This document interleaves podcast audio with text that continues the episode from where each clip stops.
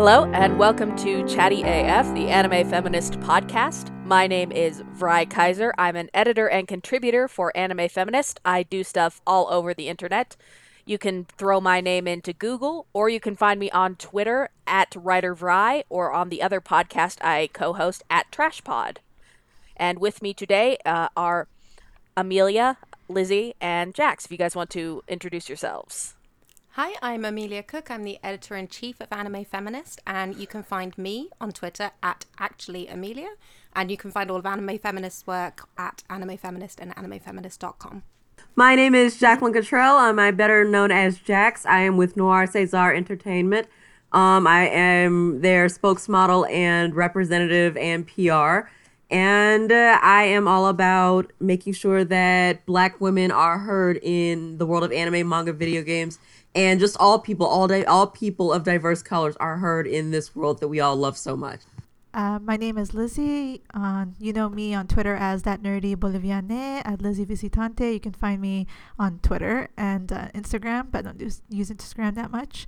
I used to write for Anime Complexion, but has since shut down. You can find some of my older work uh, republished on ShojoPower.com and my newer stuff on Black Girl Nerd and Anime Feminist. Um, so I wanted to bring up for this one uh, an interesting fact about Michiko and Hatchin, in addition to the fact that most of the major people on the production are people who don't usually work in anime. This is the only one of Yamamoto's three directed series that was directed by a man, uh, Takashi Ujita. And he is normally a film screenwriter who's. I haven't seen any of his films, but I did a little bit of deep dive Googling. Uh, he gets a lot of talk around his films for being like writing movies about women's sexuality, which on the one hand, mm, okay, but I can also see why that kind of caused his work to catch Yamamoto's eye. I, I will say that his most recent film screenplay in 2015 was for a film called My Man, which is about a, a young girl who is orphaned in the wake of uh, of an earthquake and is then begins a sexual relationship with her adopted father. Oh, we're acting like this is a very deep oh. thing. Oh Yeah. my god, that sounds Yeah. that sounds everything like I don't know if you guys have ever heard of the series Usagi Drop. Oh, Yes. oh gosh. I Yes. I would oh, have. Oh, I- absolutely loved that series had it ended where it ended in the first season, and then I read the manga and I was so disgusted. I was so mad. I was I was so mad. Like, oh, that that whole second half just needs to burn. Yeah, I know it's so bad. There is only the anime. It's fine. So yeah, I guess I just bring it up partially because I wanted to ask it if if it feels different to you than other Yamamoto stuff you've seen because there is this very prominent male voice in the way that there's not in her other work. I mean, this feels like a really difficult one for me because I've only seen Yuri on Ice. I haven't seen The Woman Called mm-hmm. Fujiko Mine yet. So, I, I mean, already my sample size is limited. But as well, I have quite a complicated relationship with fan service, with representations for sexuality. I appreciate when women's representation of sexuality focuses on the let's say uh, focuses on kind of her agency and actually being sexual and not mm-hmm. actually just her body. And i appreciate that mm-hmm. there is a, a mingling of the two and a delicate balance. And a lot of the time i just don't appreciate the body side of it. And i more appreciate mm-hmm. the actions side of it. So michiko for example um, ending up with the the married man and kind of that uh, that interplay between them up to that point and the fact that she's not objectified in that time that felt really good. But then um, in this last crop of episodes for example we had her going to the tomato plant. And i would love to know what you all thought of the fact that she ends up in a room with this woman who kind of forces a kiss on her and it's i mean that whole thing i feel really uncomfortable kind of almost expressing any opinions on because it was just never going to be mm-hmm. for me. And i wonder am i looking at it and thinking this was obviously kind of a man's fantasy because that's kind of how i've been conditioned to think? But does for example would a queer person look at that and say oh no that feels really like like there's something in there that resonates or that feels like an expression of sexuality that's kind of provocative but within boundaries that i would consider acceptable so i'm really curious to know what you both think yeah, I, I, I kind of I find her a really interesting character. As far as the kiss goes, on the one hand, it's like, all right, you shouldn't have, you, you should not kiss a mm-hmm. person who's not consenting. That's not great. But I also kind of enjoy the casualness of it and the fact that she's not a mustache twirling deviant. I like that. Sorry. Like like the very the, the I like extreme the extremely casual bisexuality kind of delights me, and it, that feels more like that. That feels like Yamamoto to me, hmm That's having having seen her other stuff. yeah like that whole like I, I i was sitting there trying to really figure that out i mean i like how actually not very laid back she was i mean the kiss you know yeah that was uncomfortable because well eh, no matter what it should be consensual but i don't know like i felt like she was I mean, she didn't have to help Michiko and Hatchin escape the tomato plant in the end, but she still did it anyway. And I don't know. Like I felt like in a weird way, this was her own, because we get more flashbacks of uh, um, what's his name, Hiroshi. So I don't know. Mhm. I don't know. I just feel like maybe she was just support, like trying to find her own way to kind of get over him, and like maybe by supporting Hach- uh, Michiko, yeah, like so that's her own journey to face. But I don't know. Like I wish there was more on her. Like, but yeah, it's just I don't know. I was paying more attention to Michiko at the, that time because throughout all of it, I was just like, oh my god, Michiko, stop chasing after this asshole who's not worth it. You know. Yeah, I mean it's just it's just one example, but it was it was a moment where I was like, oh, this just feels like some guy wants to see two Yeah. hot kiss, and I know that I've got my own lens is very blinkered here because I'm not a queer person, so it's instantly I have the suspicion of wait, is this is this legitimately something I should be objecting to, or is this sometime I should just like keep quiet and listen to people who have a stake in this kind of story? So The kiss felt really random. I didn't feel like it was Mhm. needed necessary at all. I was like, okay, you know, and even like the some the way some scenes were shot. It's like when she's biting into the tomato, and like it's like like like yeah. like I don't know, it's dripping from her lip in a very It's sexual so manner. I was like- unnecessary. I was just like, I was just like, ooh, gross. It, it is it is but at the same time I think I get what they were going Yeah. for because this is when when Michiko is like at the height of paranoia and and seeing this woman as like yeah, you know the ultimate temptress who who stole her man away and she's still trying to convince herself of that narrative so through her lens of course all of these things would seem extremely sexual but I think the place where it kind of falls down is that we're not necessarily locked into Michiko's perspective like we hop around with and spend time with a bunch of different characters even when Michiko's not there so that makes it feel a little bit less you know cut tinted by Michiko's perspective and more like okay you're just you're just doing the thing And I wonder, is that is that the influence of having such a prominent male staff member and creative team, or is I, I think it's one of those. The question you've asked is a really interesting one, and I don't feel even remotely equipped to answer it, having only seen two of her three shows. I, I just it, it's something I've been thinking about a lot because it's Yeah. what it, my conspiracy hat on. I'm like, well, she's never worked with a man after this, oh, ha- has she not? but like I have, I have absolutely no. Both of um, Mitsuru Kubo is the head writer for Yuri on Ice, and uh, Mari Okada is the head writer for the woman called Fujiko Oh. Mine. I, I mean, there have been men on her staffs, but the writers of her other two shows are women. So, like, I have absolutely no proof that this was in any way less than a harmonious working relationship. But I'm like, but okay, this is a pattern. I can't believe you just made a conspiracy theory up on the Anime Feminist podcast, right? it's a, I that's what I do. it's a Shit stirrer conspiracy. and conspiracy theorist. I support that conspiracy theories. okay. Anime Feminist takes no stance on this conspiracy theory, which has come out of nowhere.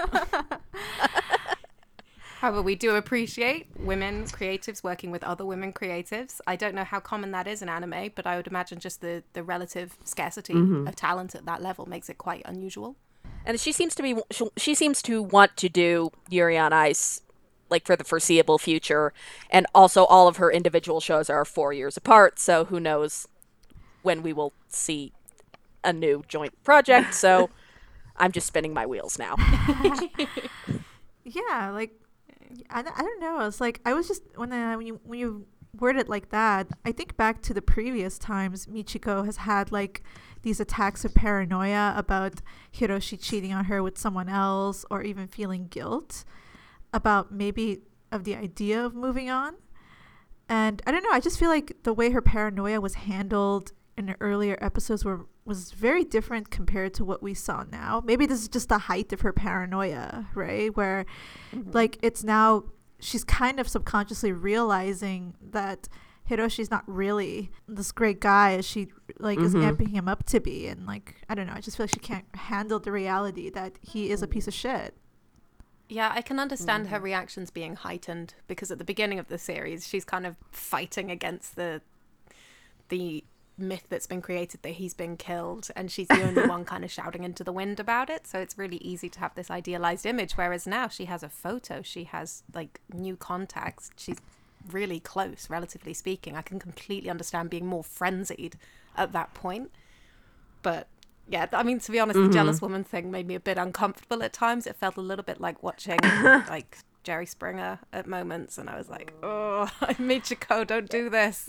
It, it's it's one of those things where like I I think the show is trying to say something about Yeah, that no, the I- shitty women be competing trope, but at the same time, it's also playing a little bit of a long. Mhm. It, it, it's also playing a long game with it because like also a big focus of this episode is that Hiroshi is no like is this completely colorless, characterless man. He he's this this figure this that these women are chasing when he does nothing for them and has basically no purpose and and this is all just a false ideal that they're all conforming their lives toward, which I I think makes Elise's actions interesting. Because I think the thing that I really love about the show and that I ended up writing about is that all of this is theoretically conforming to the fantasy of the woman who tries to get back her man and narratives Yeah, about how men I are the most important more. things in women's lives and they need to compete over them.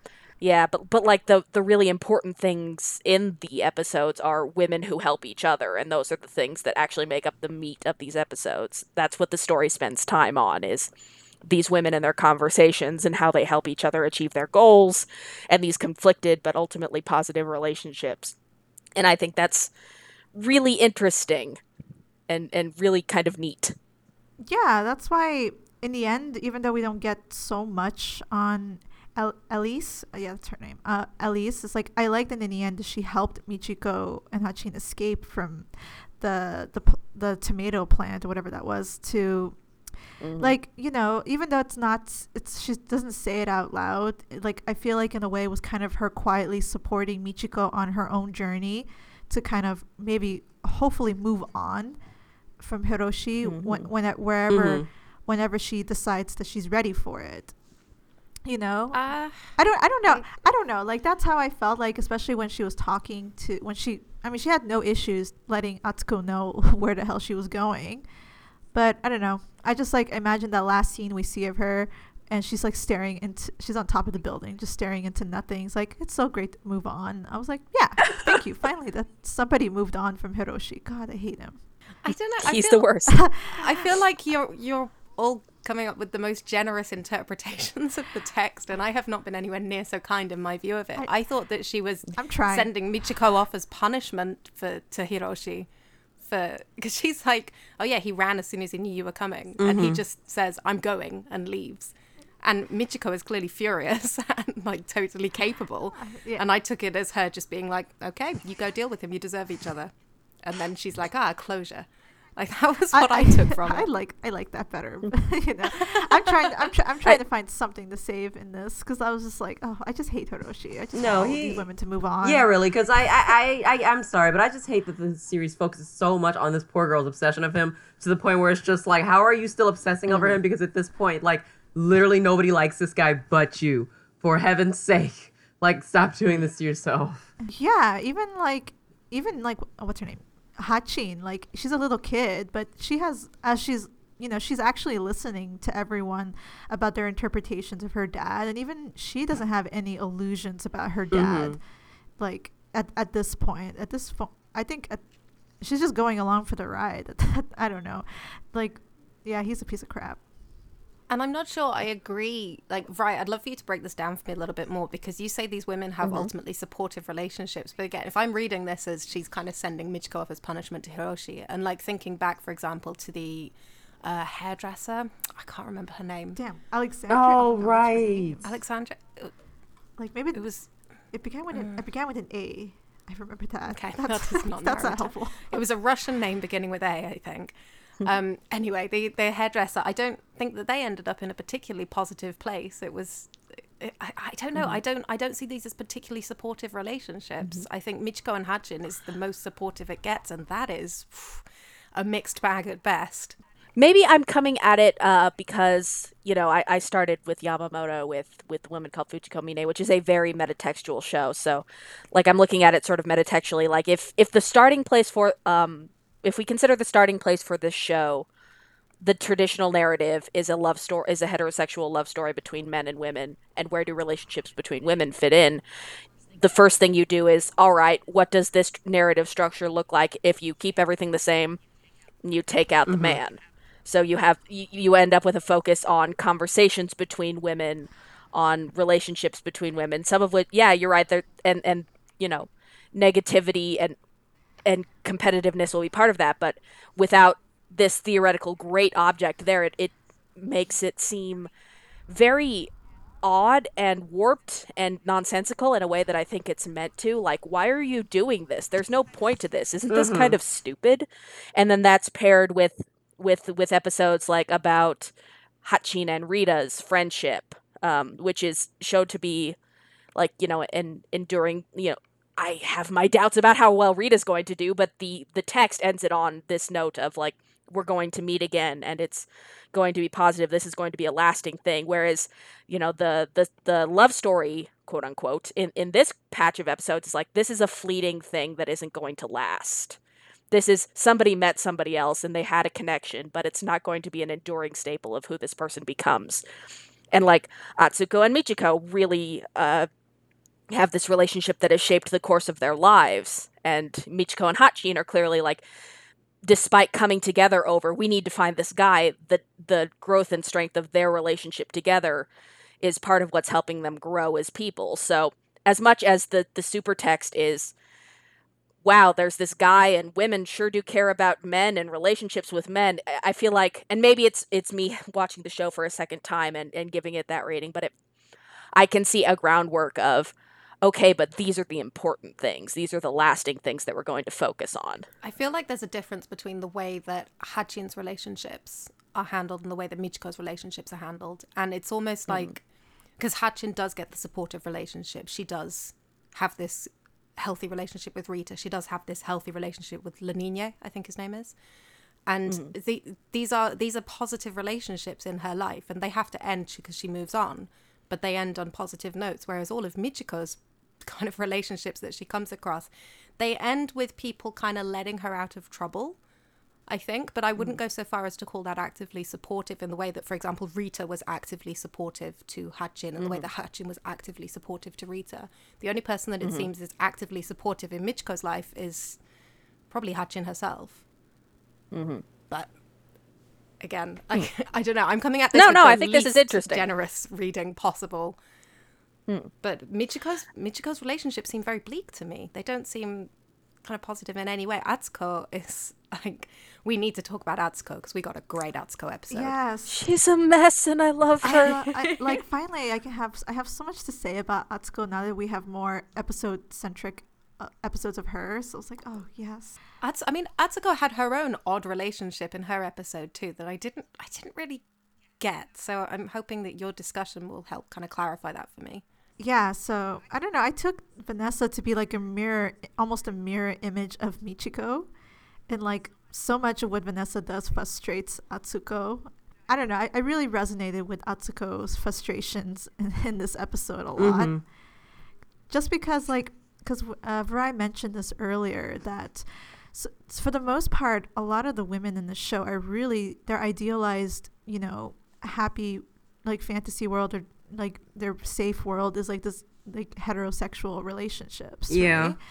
right? And and like I feel like for me, like I'm like I'm so frustrated. Why does like the future for y'all have to look so heter- like so heteronormative? you Yeah, know? I, I saw that note and I, I Yeah. couldn't wait to get to that note. Um, that's something that I always pay attention to when it comes to anime, particularly during this show. It's something I'm paying more and more and more and more attention to, just like how we're really starting to notice all of these disgusting things about Hiroshi and just how, you know, maybe having a male screenwriter for this project may have made it may have made it kind of uh, I don't want to say stereotypical, but that's the only word that I can think of right now.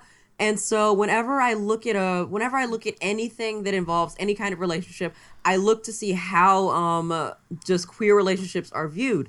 And uh Mm-hmm. it does kind of make it seem like this the only way that there's any any kind of heterosexual relationship, heteronormative relationship, excuse me, is going to be happy. But at the same time, it's just like then you've got all the screwed up relationships. So it's just like, what message are you trying to send us here? Because it's not a positive one about heteronormative relationships or queer relationships. So it's like pick a fight. Like we can't quite understand what you're trying to say, or at least I personally can't understand what they're trying to say.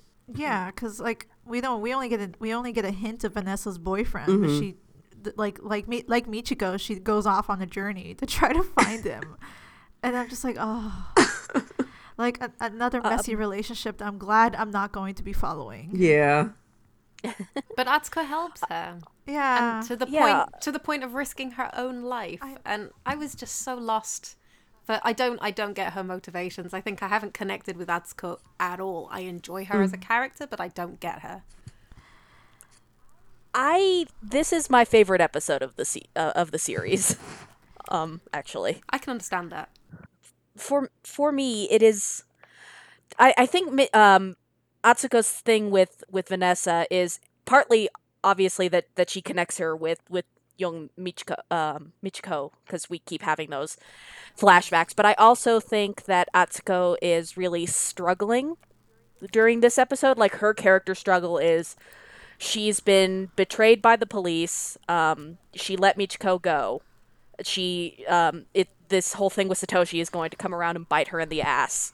And she's they mentioned during this episode that oh, you're crooked, aren't you? You played both sides. Why don't you just embrace that part of yourself? And I think Atsuko is struggling in that I think she wants to she wanted to make it legit or she told herself that she wanted to make it legit, but maybe part of her also resents that. She resents this system that sold her out as soon as it could because it resents her very existence.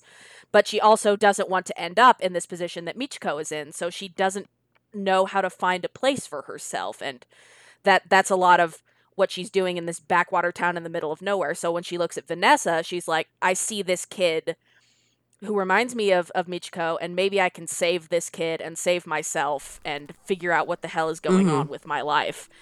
Because she wants she she's trying to push her to to go legit and as the gayest human on earth, she's like, Why are you As the going after gayest this human man? on earth. yes, yes, yes, no Yes. disagreements yes. Oh my And god, it's- it's a- yes. and and so like it ends up being this thing where like you know Vanessa is is resentful and totally a teenager about the whole thing, but ultimately she has this positive role model, and that I think maybe that's how Atsuko makes peace for herself is that this system is fucking her over and she hasn't figured everything out but she was able to be helpful at, to this one person. She was able to make a difference to this one person in a struggling place that she was at when she was mm-hmm. younger.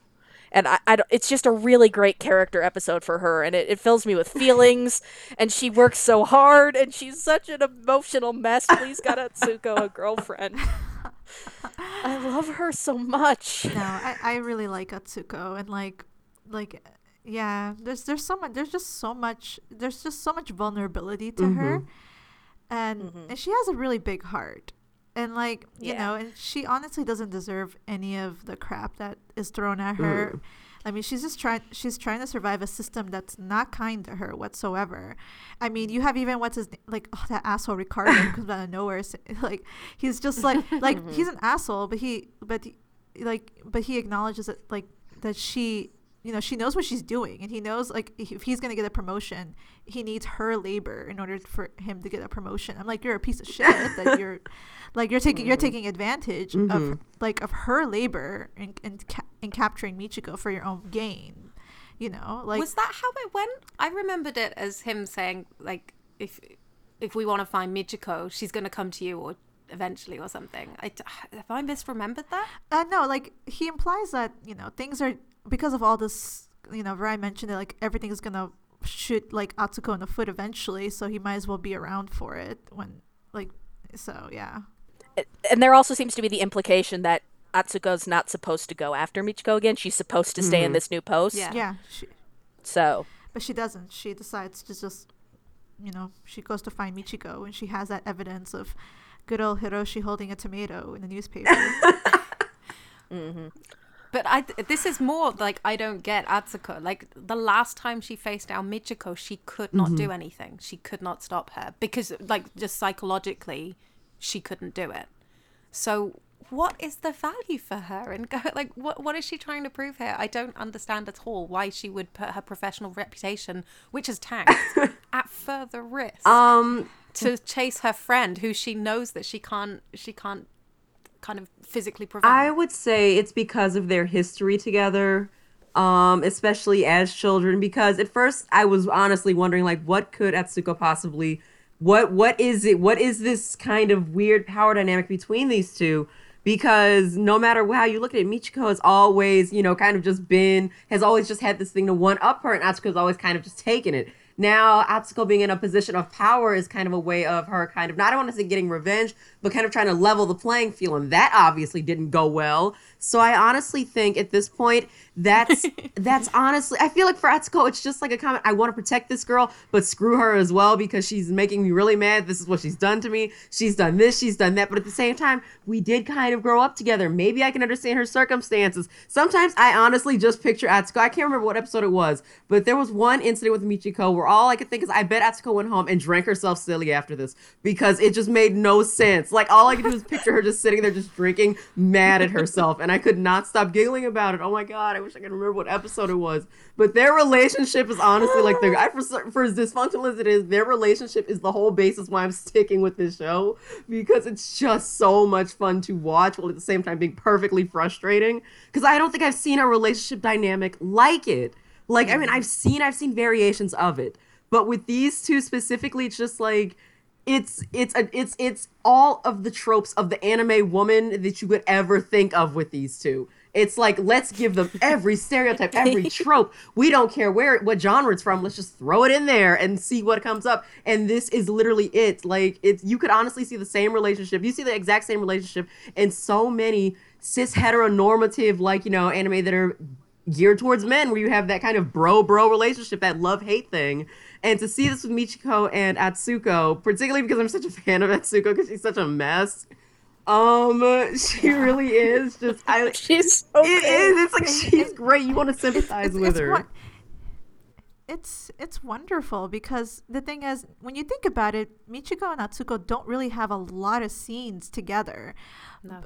right? But w- when they are together like a lot is said without them having to say anything. Hmm you know like and that's like and i think it's that dynamic and that what what's unsaid is what keeps me invested in in the relationship between the two of them.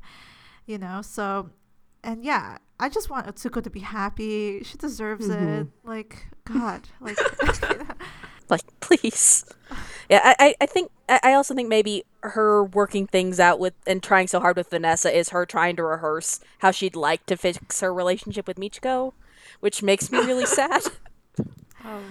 yeah oh, uh, oh um that and that was I, I think i meant to bring this up when i was talking about the other thing is that like at the end vanessa is going after her boyfriend but like the text of the episode we have is like an adult woman provides herself as a role model to a younger woman and that's what's going to be really helpful to her life even after this shitty obviously shitty romantic relationship crashes and burns. And- like her life will have been changed by this by this interaction with another woman I hope so because Vanessa acknowledges so too. Vanessa acknowledges so easily that her, she knows her boyfriend's probably going to end up being a loser of a, mu- a musician. I was like, I'm like, Like- then why are you chasing him? If you know you he's know it's gonna- hopeless why He's gonna be a failure.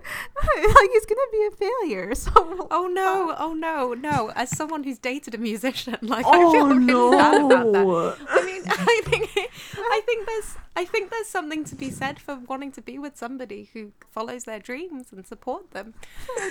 I am secretly a bit of a romantic, but, but I don't, I don't think there's anything wrong with supporting a partner who's creative and not necessarily conventionally financially successful.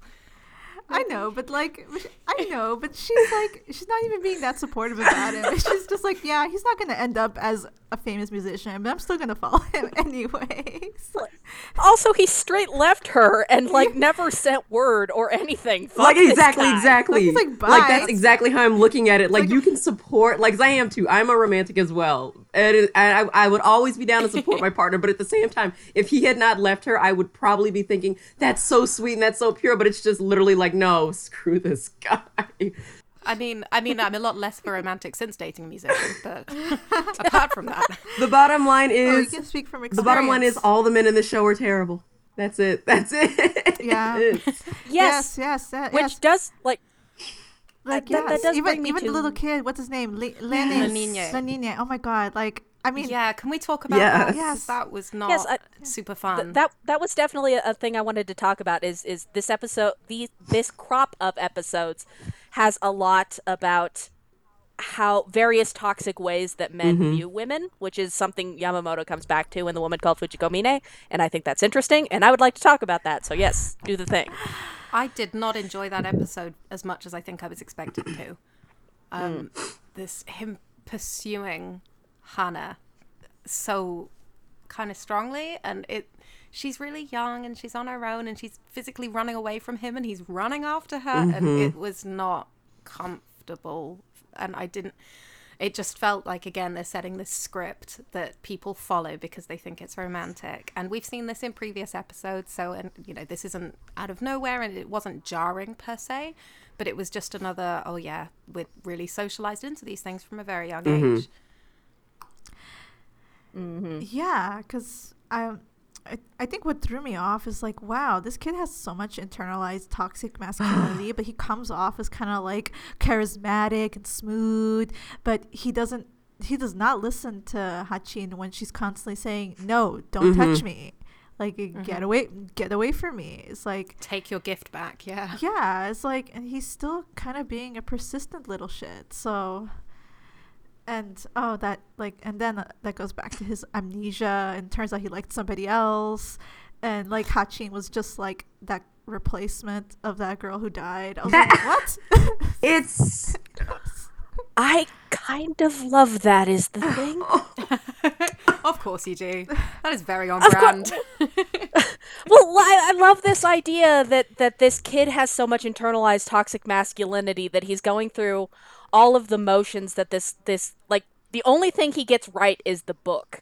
And everything else is is just these generic gestures that Hana repeatedly says she's not into. She doesn't want. She runs away from him. He doesn't alter his behavior at all. He just carries on along this thing and then it turns out she wasn't even the girl. It it, it doesn't matter. It's a girl her personhood matters not at all to this. Yeah.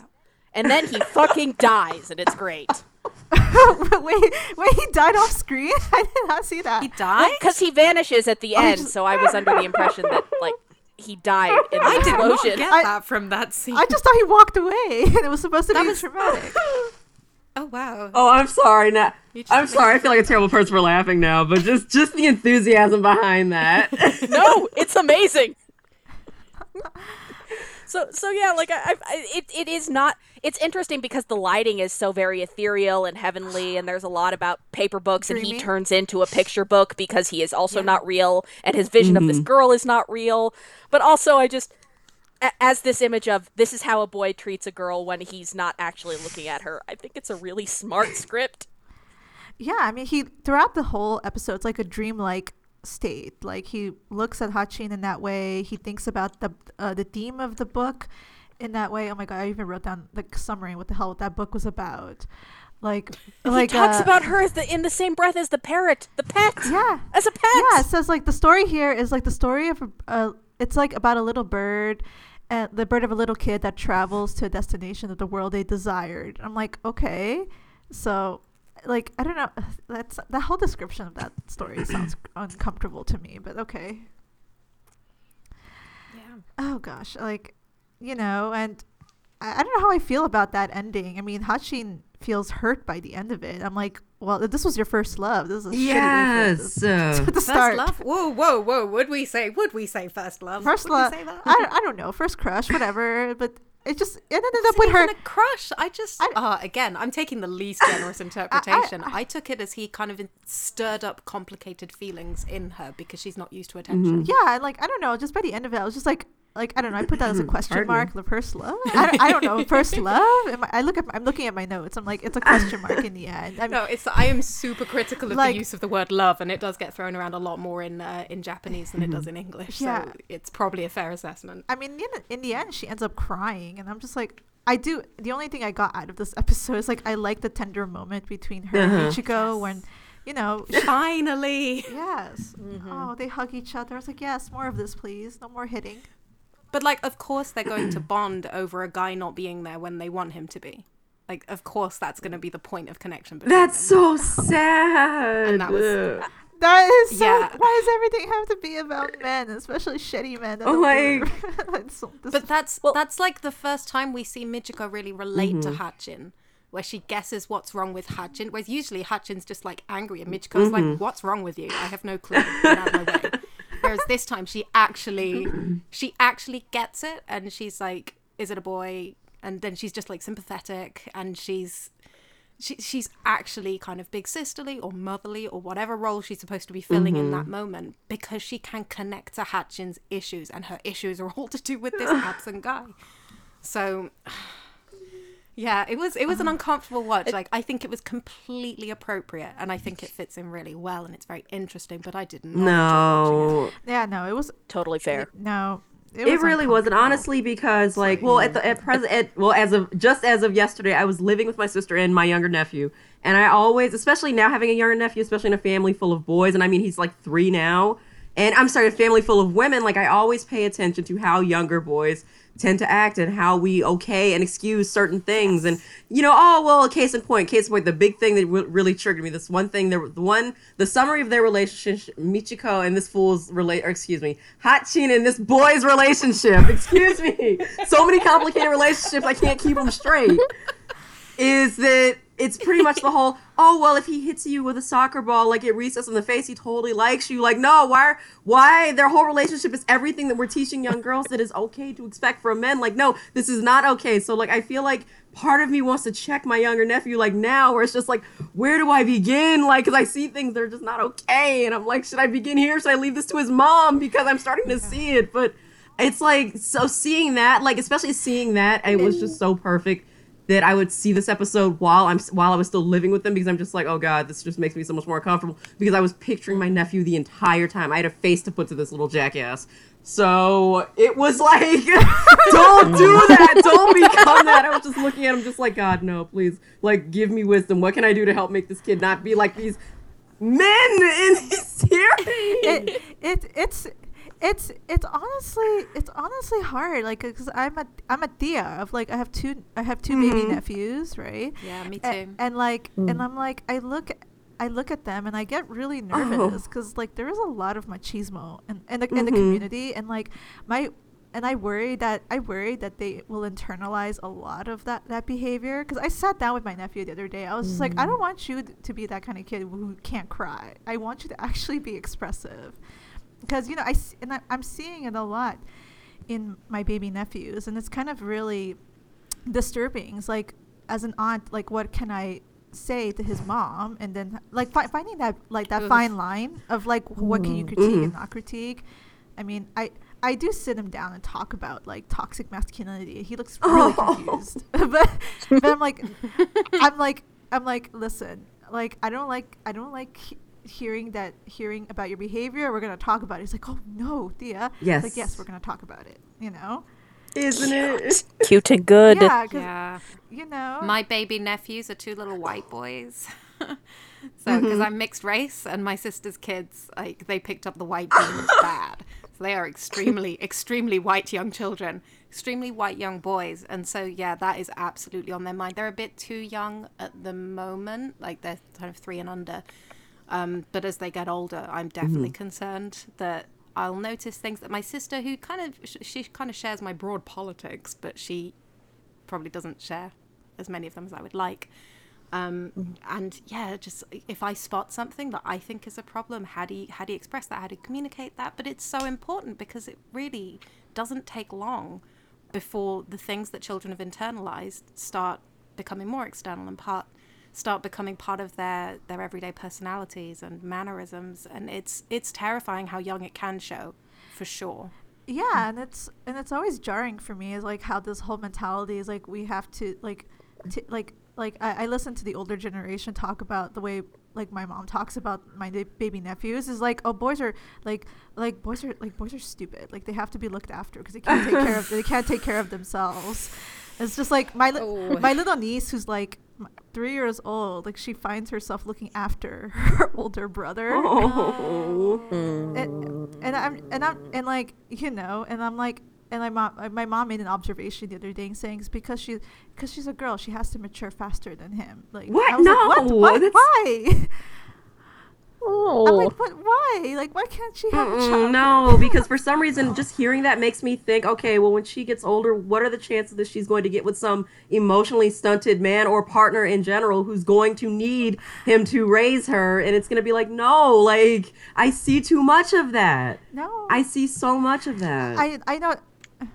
I know. I know too many emotionally stunted men in my life in terms of family and I'm just like, oh, I don't want I don't want the little ones to absorb any of that, but I'm just like, oh, I like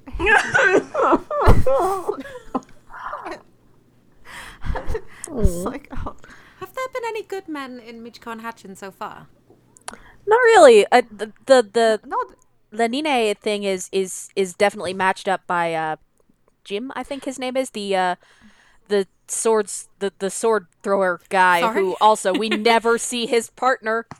He just she is an unattainable object who he thinks he knows what she wants though. She's definitely got he, he's definitely gonna kill this woman and that will make her love him for Oh, yeah, sure. Ja- sorry j- Gyro. Are we, back ta- back are we who are you talking are about we talking about Jairu, like the assassin?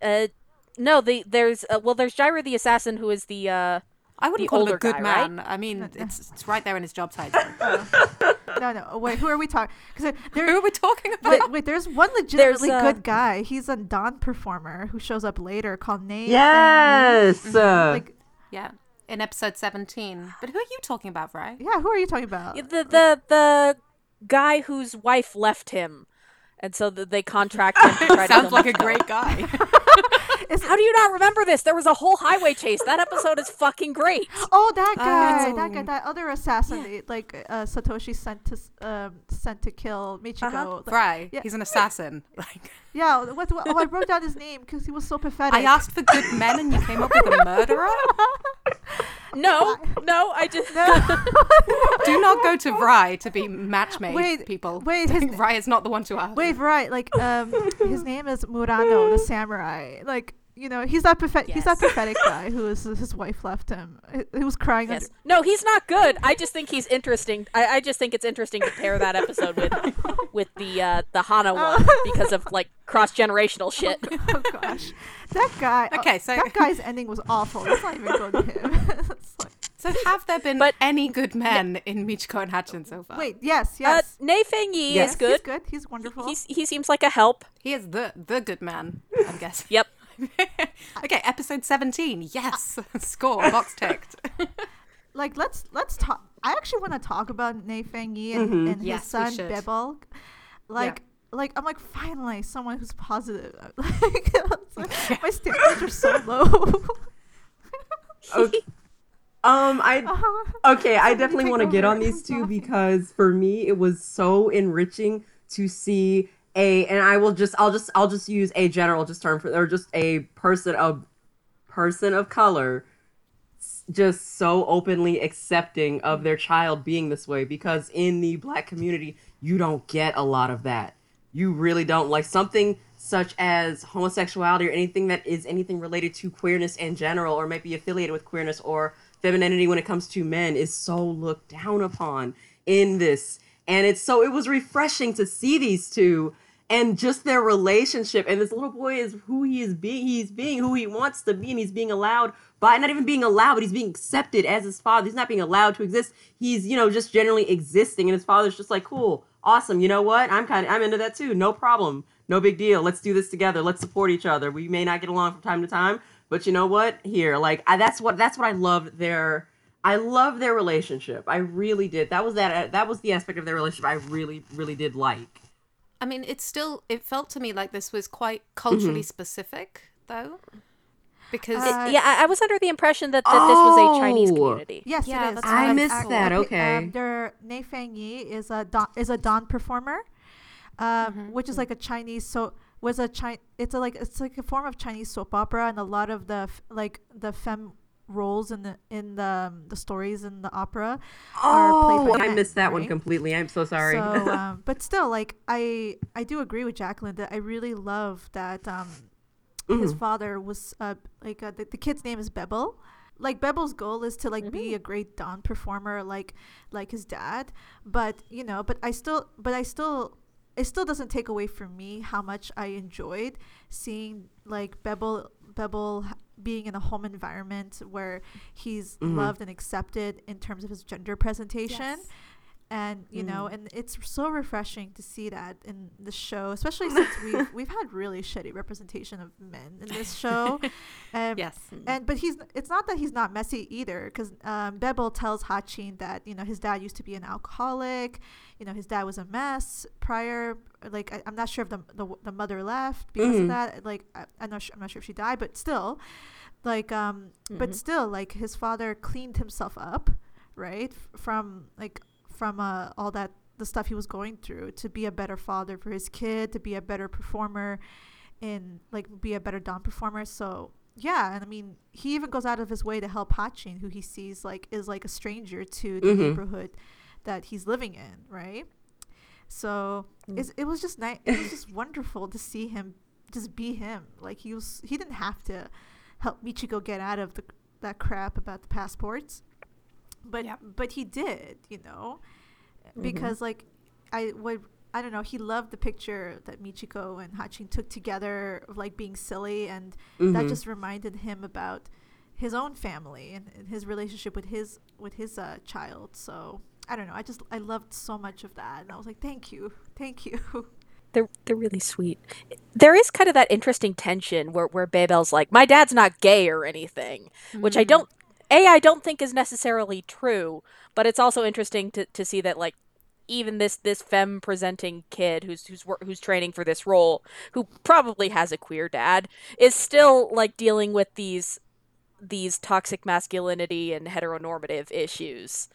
Like it's it's still a really soft, gentle, I think positive environment, but it's it's an interesting tension. yeah he's really defensive about his dad and i just found it and there was that one scene when he starts crying and then there was like this weird binary gender reversal between him and hatchin where hatchin was like i don't know like taking on like the mask role or whatever. Like i don't know i just found that to be some i don't know i i found it to be interesting but yeah. Mm. but yeah there's still Mhm. a lot of internalized issues i think the kid's going through but at least i hope his dad will be there to answer any questions or thoughts he'll have in the future. I- I also feel like we should um maybe mention just in at least briefly, not my lane or anything, but this this is the second time that Michiko and Hatchin has had Chinese characters show up who speak who have really broken Oh, speech patterns, and it only seems to be Chinese characters, and I die a little. Mm-hmm. Uh, because there, there's the uh, the restaurant owner in the third episode, Oh, and then the mob boss here. I guess that says a lot because I really didn't catch that. No, let's Feels talk about the fact that. I didn't catch that and didn't see why that might be problematic. So it's really only been Chinese characters. At least as far as I've noticed in the subtitles, anyway. yeah like that's definitely an issue like i feel i feel like that kind of I, I can like i can't speak i can't speak for it too much but there is a lot of anti-asian sentiment in the into in the latina communities in general i mean um i don't know when i see all of that it just reminds Mhm. me of like all the shitty things i've seen in my life about it like you know like there's the derogatory term like chinito right? Like if you're born like with if you have smaller eyes like oftentimes your elders make comments oh te ves tan chini Oh my tan gosh. chinito es el bebé you know? Like oh the baby is so asian looking and they, they do the, the squint eye things. So mm. yeah so like that whole that whole narrative just kind of reminded me of that. I mm-hmm. mean, from Yeah. from my perspective, the big problem that we we face as English speaking viewers. I mean, I'm I've only got access to the dub. Oh yeah. I'm willing to bet that the person voicing those lines is not an Asian American. I'm pretty willing to bet that's not the case. I haven't looked at credits, but just a guess, just a guess. Um, Pardon me. and that that is a problem. Now, granted, I, I, I know that you can't always tell somebody's somebody's uh, heritage from looking at them, but the the character who voiced uh, the the actor who voiced at least the restaurant owner early on uh, was a blue eyed redhead. So like, mm, Yeah. I feel much more comfortable listening to people um, mimic accents from within their own family. I think, as a general rule, and like mine that for comedy based on personal experience than this is me doing a Chinese accent, even though I don't I'm not related to anyone Chinese. I haven't grown up with with the accent around me. I'm just doing a stereotype of a stereotype, and that's that feels a bit uncomfortable. and I mean, we hmm. talked about this a little bit in terms of the um, the rest of the cast actually. And I think Lizzie, you were talking about how well they've represented voices and accents that you've heard in your mm-hmm. community, and I feel like we we want to make sure we extend that to all of the cast. And I, hmm. I'm not sure that they did extend that consideration when they were casting. Yeah, mm-hmm. yeah, like, in the, I don't know. In the, in the con- I can't speak on the dub because I think we've talked about that a little bit in the Yeah. beginning about how I think for the most part all the except Satoshi's uh, voice actor, I forget his name, but uh, like um, for the most part everyone was like white. That black surprised or- me when I found that out. That really Change. surprised me, but it made me so happy. they, they also cast a black woman. It did play, uh, because I don't, I don't, well. I don't know enough black women or femme or, or and femmes Oh, really? in voice acting, like in voice acting as far as anime, manga, and in general. So to see that is so to to find that out is just one reason I love Atsuko. So I was excited. So I mean, it was just interesting to see that. But when you're talking about the anti-blackness that comes across in a lot of anime, when it comes to dub version portraying anime, it's just almost kind. I don't want to say ironic, but it just seems kind of like a sick joke that this so this huge enormous part of their culture of asian culture that has affected us so much is kind of you know are given like almost the most subpar i guess voices when it comes to something like that. I'm i'm losing my train of thought but essentially i just think it is kind of really shitty that the same courtesy was not extended to the same to these to this to the voice actors to the english dub voice actors which makes me wonder how many asian characters are actually portrayed by Asian voice actors and why we don't have more of that as a thing. You think that'd be a given, but it's not. Yeah, mm-hmm. and when you only make sure that your casting is consistent for the leads, it does feel a bit like tick boxing. I think, mm-hmm. um, mm-hmm. but and I think we can safely say that this was the case in Japan too. There is a huge Japanese Brazilian population in Brazil. Oh yeah. I'm pretty sure that. I'm just guessing again. I'm just speculating, No. but I'm going to go ahead and guess and speculate that not one of them was cast Oh. as a voice actor for Michiko and Hatchin. Mm. You are right on that, though. Like there is a huge Japanese uh, Brazilian population in Brazil. I mm-hmm. think there's even a movie about it. About I for, like um oh I forgot the name of it, but I heard it was really good. But yeah, like you mm-hmm. know, people often forget that. La- yeah, Latin America and the Caribbean have huge ties to like East Asia. Mm-hmm. Like there is a huge Japanese population in Peru as well. Like Chinese folks are there too, representing Korean folks, right? So that's a that's also uh narratives are not often heard about or talk or talked about. Like I've seen some shorts are starting to come out here and there, but you know gr- it's it's happening gradually. Like those voices are making their own narratives to make sure that they're heard. it's just a level of what's the right word for this it's a level of in, kind of sensitivity towards cultural concerns that i think hasn't quite hit. Uh, anime casting in general i would say. I think that's probably as true of here i say here sitting in england.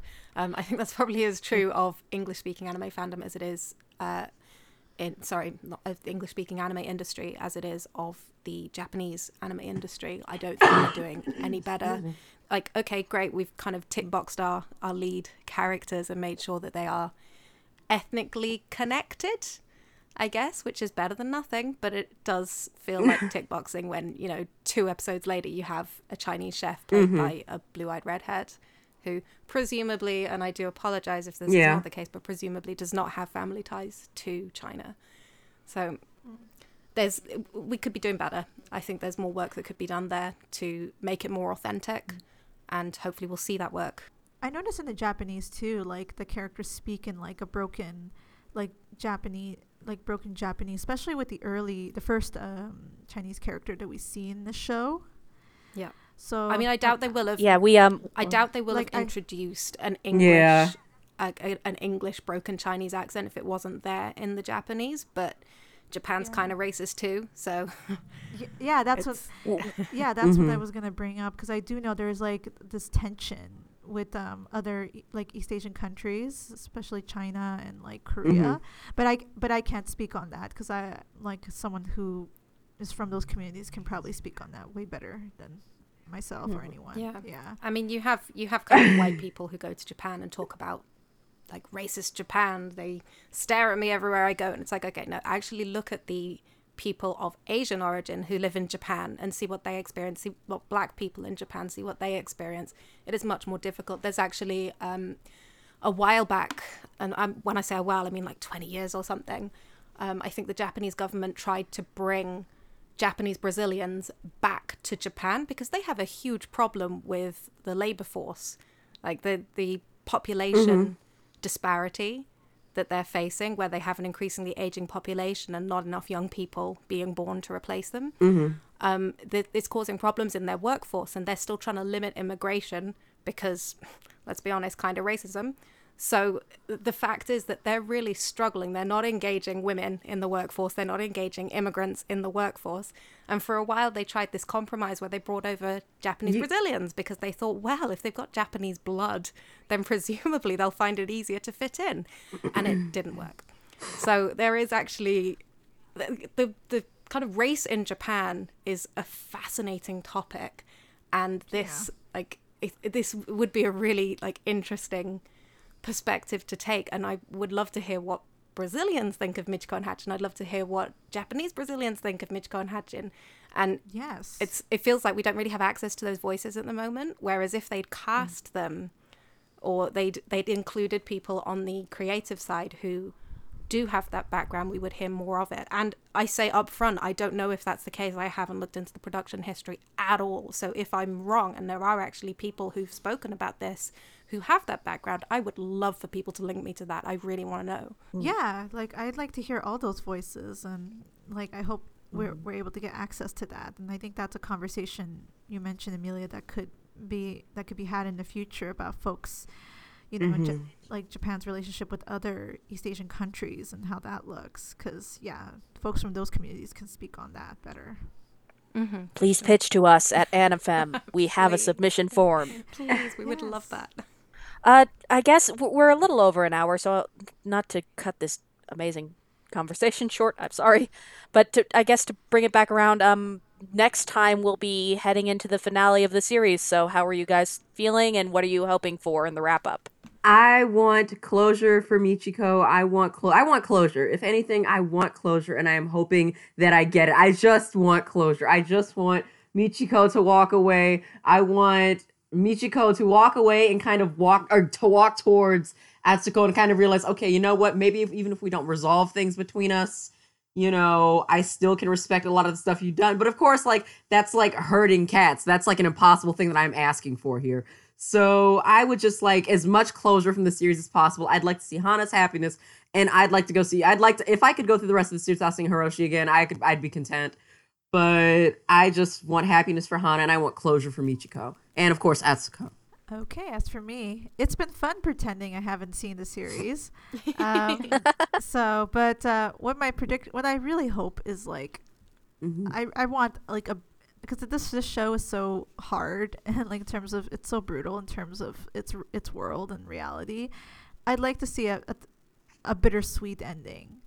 Like I want an ending where like Mhm. it's like the show's called Michiko Hatchin, so I I want an ending when it's just the two of them. Ideally Atsuko too, but I don't know how that like yeah. So but yeah, I'd like for that to be the ending because for them to realize and especially for Michiko to realize that in the end of the day, you know, you're Mhm. forming relationships with other folks who are way more valuable and way more important than what you had with Hiroshi, you know?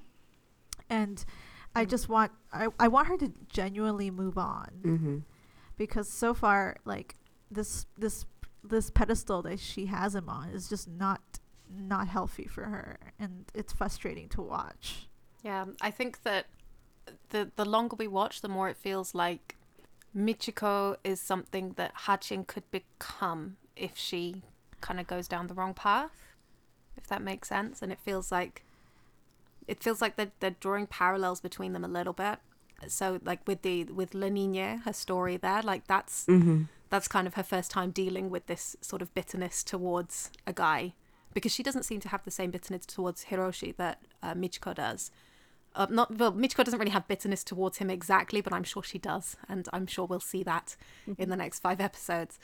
But f- it feels like Hana's being put in this position where she does kind of face these trials and tribulations, and if she kind of lets it get the better of her, she will end up being Mm-hmm. as how to describe Michiko. She'll she'll end up being kind of all the hard edges and darkness of Michiko.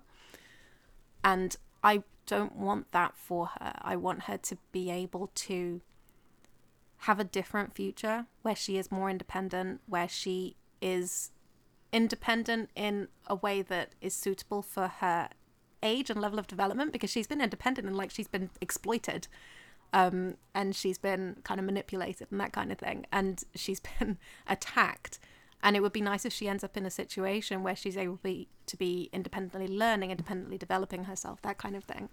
And we don't really see that with Michiko, and so I'm hoping that maybe even their paths diverge, but Hana is headed somewhere better and Michiko is headed somewhere better, and I don't think their betters coincide. I think this might be the story of two people who are together for a period of time and then at the end their paths diverge and they're better for knowing each other and they've moved on in their respective stories but it makes sense for them to part. So i think it is going to be bittersweet regardless um but i'm looking forward to it. I really enjoyed these these episodes i think there were a few in particular that i really liked um so Yeah, this it's yeah it's good it's good Mm-hmm. I- I think the first half of the show is good and strong and well written, but these are the episodes that I think of when I think of the show and why I love the show. Yeah, I can understand that. But I do hope that we get some proper closure. And I mean, this whole the whole series has felt really Cowboy Bebop to me. And you can say many things about Cowboy Bebop, but it does have that kind of finality to its ending. And I'm hoping that we get that, though mm-hmm. possibly in a different way. But I'm hoping that we get that sense of yes, this story is complete, this chapter is done, people are moving on. Whereas mm-hmm. Cowboy Bebop itself, the series to me feels kind of like people are in limbo and they're stagnant. And in a way, Michiko and Hatchin feels like that too. They're not really moving on. Once you mm-hmm. elevate Hatchin out of her child abuse situation, she's just kind of getting more and more frustrated and she's not really getting a chance to develop. So, yeah, I would like to see them both break out of that and actually feel that they've moved on. So, in agreement with Jax, basically. Yeah. Mm-hmm. yeah. It's only been three months in the story's timeline. Like this, the oh, show, Oh, wow. the, the show, the show started in March, and then we're somewhere in May right now. oh, gosh. a lot has happened in these three months. quite, quite a lot. Everything happens so much. uh, I'm really looking forward to discussing the last set of episodes and and kind of the series as a whole with you guys. I just this I'm so glad that this podcast am happen. It's good. You're you're all very good. You're very good too. Aw. Ne- next time, if you're if you're watching along with us, that'll be episodes 18 through 22. So just watch the rest of the series. Uh, until then, you can find if you liked this episode, you can find more podcast content on our SoundCloud. Uh, SoundCloud.com slash anime feminist, I think it is, or just Yes. search anime feminist. If you would like more of our written content, including articles by Lizzie and Jacqueline, you can find us at animefeminist.com. Um, our Patreon, which helps pay the bills, we're trying to pay our editors and break even. Every little dollar helps so that we can start bulk thinking about bulking up our content, paying our contributors more, which we've always wanted to do, etc. and so forth. You can find us there at patreon.com slash animefeminist, or if you want to follow us on social media, there is facebook.com slash animefem, there's animefeminist.tumblr.com, and there's twitter.com slash animefeminist. Uh, we always love hearing from all of you. Uh, thank you so much for joining us. Uh, thank you, Amelia and uh, Lizzie and Jacqueline. Thanks again so much, and we'll see you all next time.